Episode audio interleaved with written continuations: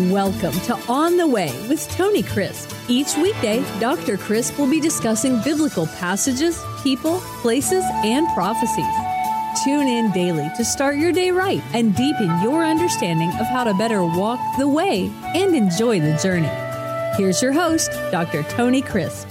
Welcome to On the Way. This is Tony Crisp, and this is podcast 238. Today, I'm answering the question on confession, confession of sin in relationship to the child of God.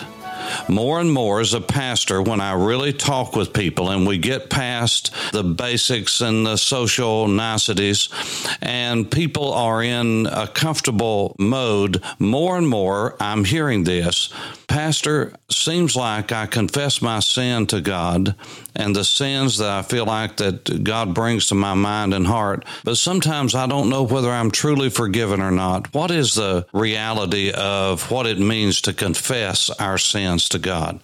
Now, I want to do this, and I want you to please listen as I break down a text in the book of First John, chapter 1, and verse 9. The text says, if we confess our sins, he is faithful and just to forgive us our sins and to cleanse us from all unrighteousness. Now, let me put this verse in context before I break it down.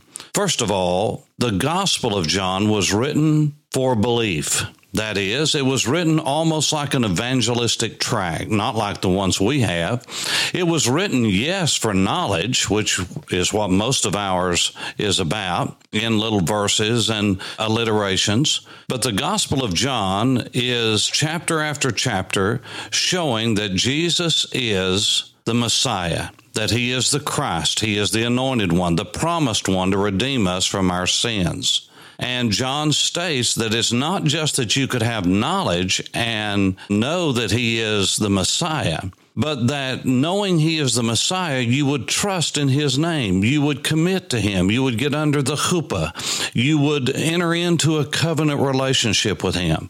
The whole purpose of the Gospel of John is to allow the Spirit of God to use that to produce faith in the life of the person who does not know God and to strengthen our faith in being assured that Jesus is who he said he was and is.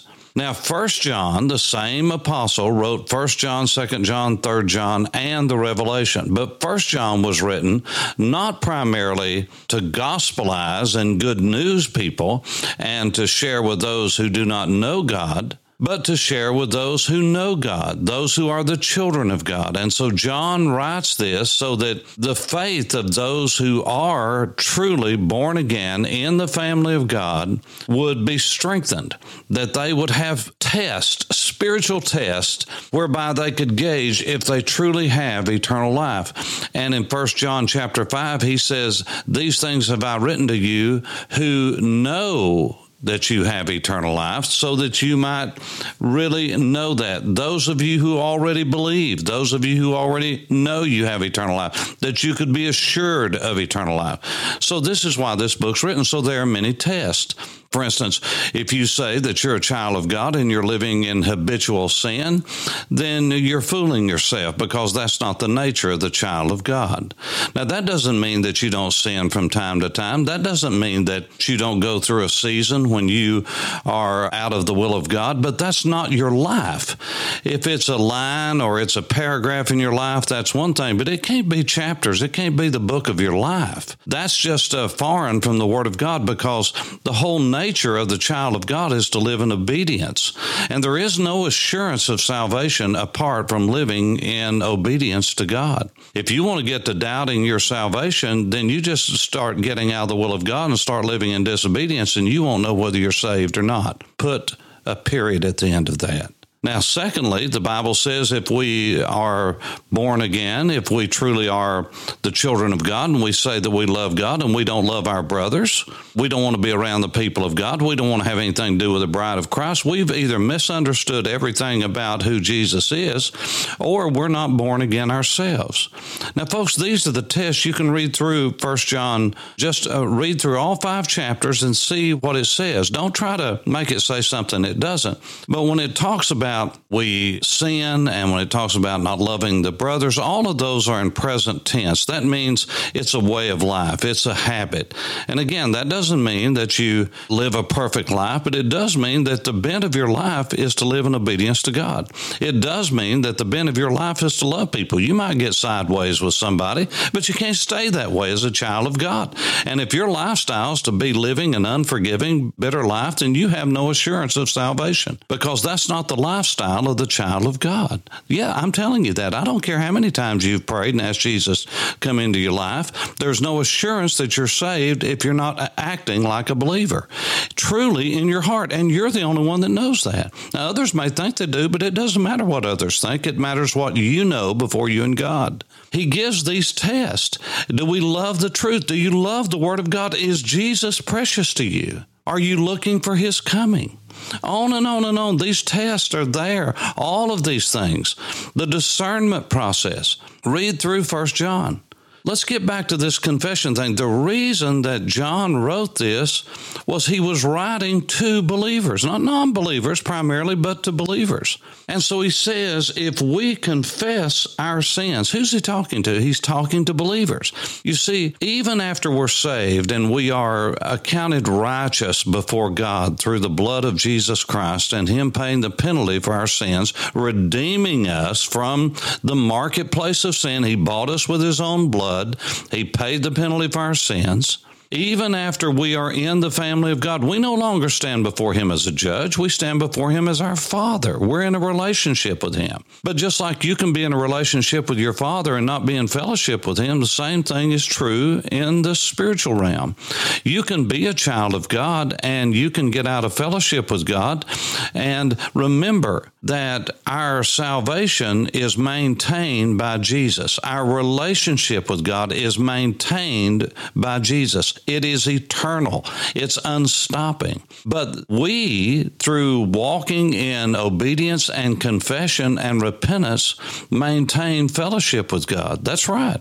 You and I are responsible to walk with God. We are commanded to walk with God. We're commanded to pursue holiness. We are commanded. If we had no part in that, in that sanctification process, then why is God commanding us to do something if we have no power to do it? Well, the fact is, we do have power to do it.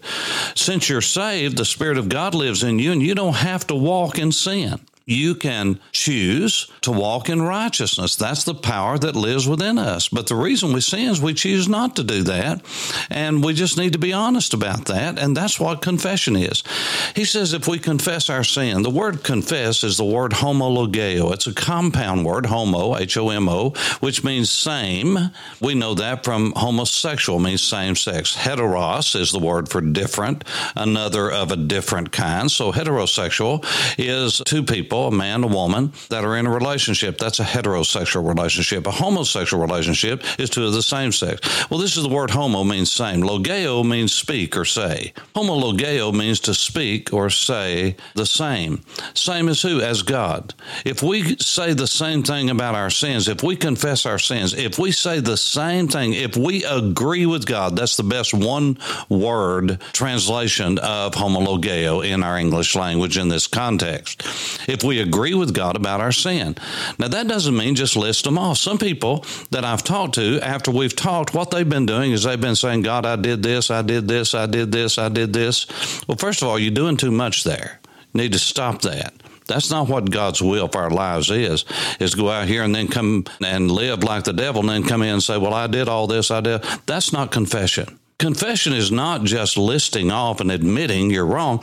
It is agreeing with God about sin, that you are at fault, not God, not anyone else. You can't blame, well, God, I did this, but they did this to me. Doesn't matter what someone else does to you.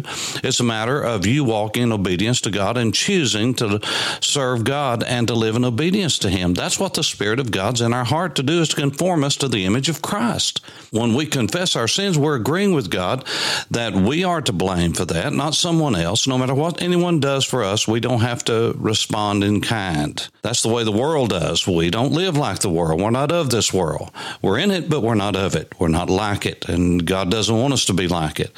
Love not the world, neither the things in the world, because we know what's in the world. You can read about that in 1 John chapter 2. Starts at verse 15, ends at 17.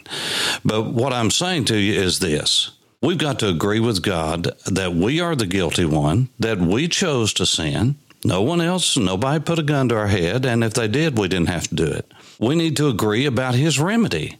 See, God says we need to repent of our sins. That means we need to turn from it, we need to quit it. We need to stop it.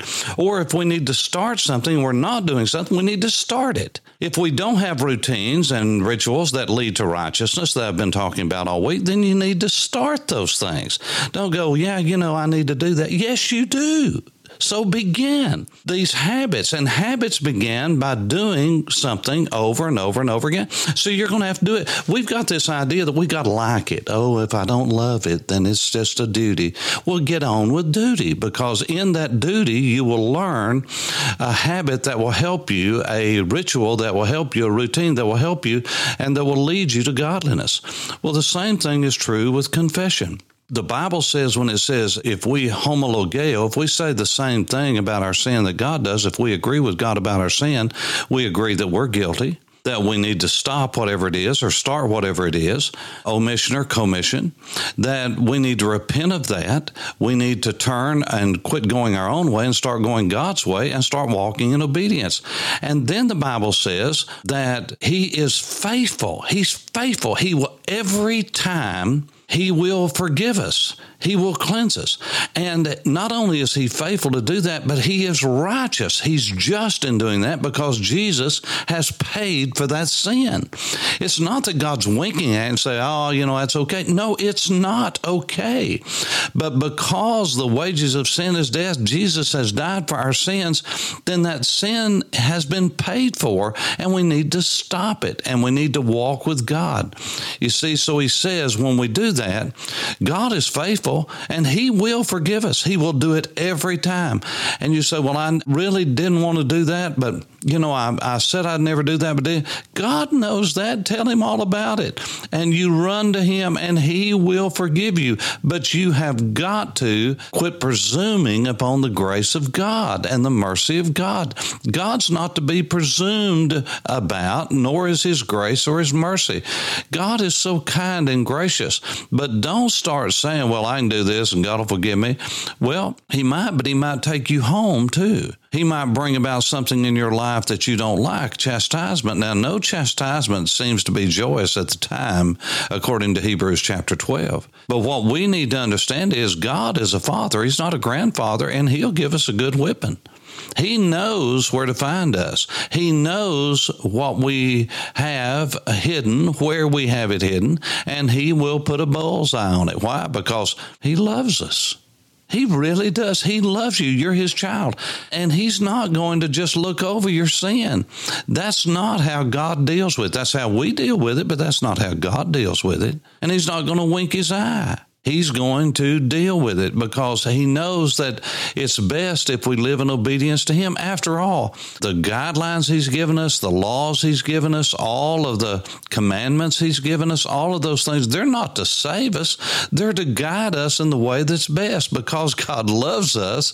He gives us those things that will help us. I mean, if you're going toward a curve that you're going to have to slow down and go around, otherwise, you're going to go off a huge uh, embankment and off a bluff and certain death, is it penalizing you to say lights flashing, slow down, take this curve at 20 instead of 70? You say, well, what's that? That's trying to make me conform to something. I'll go the way I want. Well, okay, go ahead and you'll go right over that guardrail and uh, go out into eternity.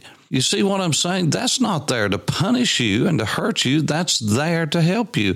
When God says, don't covet another man's wife, that's not to penalize you. That's to help you to understand what comes with that is not something that you want to be a part of. Can a man take fire into his bosom and not be burned? When God says don't commit adultery, don't bear false witness. When God says don't murder, Is he saying that because he's trying to keep something good from us? Absolutely not. He's trying to keep something from harming us. All I'm saying is when we mess up, when we sin, when we fall short of God's desire for our life, child of God, say the same thing about your sin that God does. Just admit it, confess it, turn from it, say what God says about it, and live by God's grace and by the power of His Spirit in obedience, and the joy of the Lord will become your strength once again. And you'll sense the cleansing flow that flows from Calvary that washes away your sin. He will cleanse you. It's a catharsis from the inside out. And you will sense God's presence once again in your life because it is the way that God meant for it to be. So confession is not just naming your sins. It's not just admitting you've done wrong. It's agreeing with God not only about the sin that you're guilty, but that you're going to turn from it and that you're going to go God's way. Living in obedience brings joy into our life. Full commitment doesn't bring bondage, it brings freedom.